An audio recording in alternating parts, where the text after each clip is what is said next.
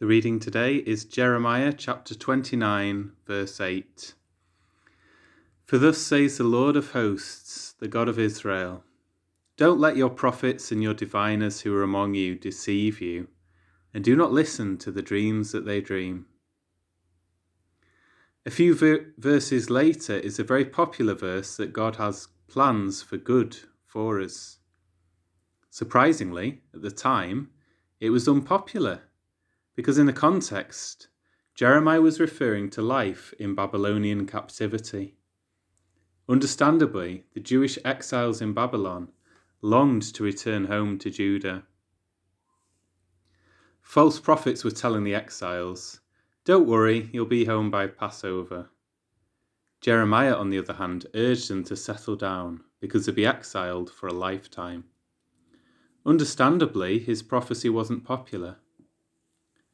A modern day equivalent might be to say that there was going to be a lockdown not just for months, but for a lifetime. As you can imagine, that wouldn't be popular. But Jeremiah was proved right, and the counterfeit prophets were proved wrong.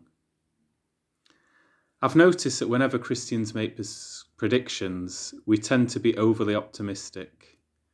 At the start of the pandemic, I heard people say things like, oh, it'll all be over by Easter and it'll spark a global revival.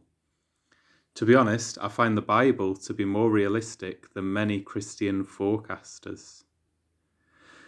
God, thank you that in the midst of our difficulties, you help us to live fulfilled lives. Through Christ Jesus our Lord. Amen.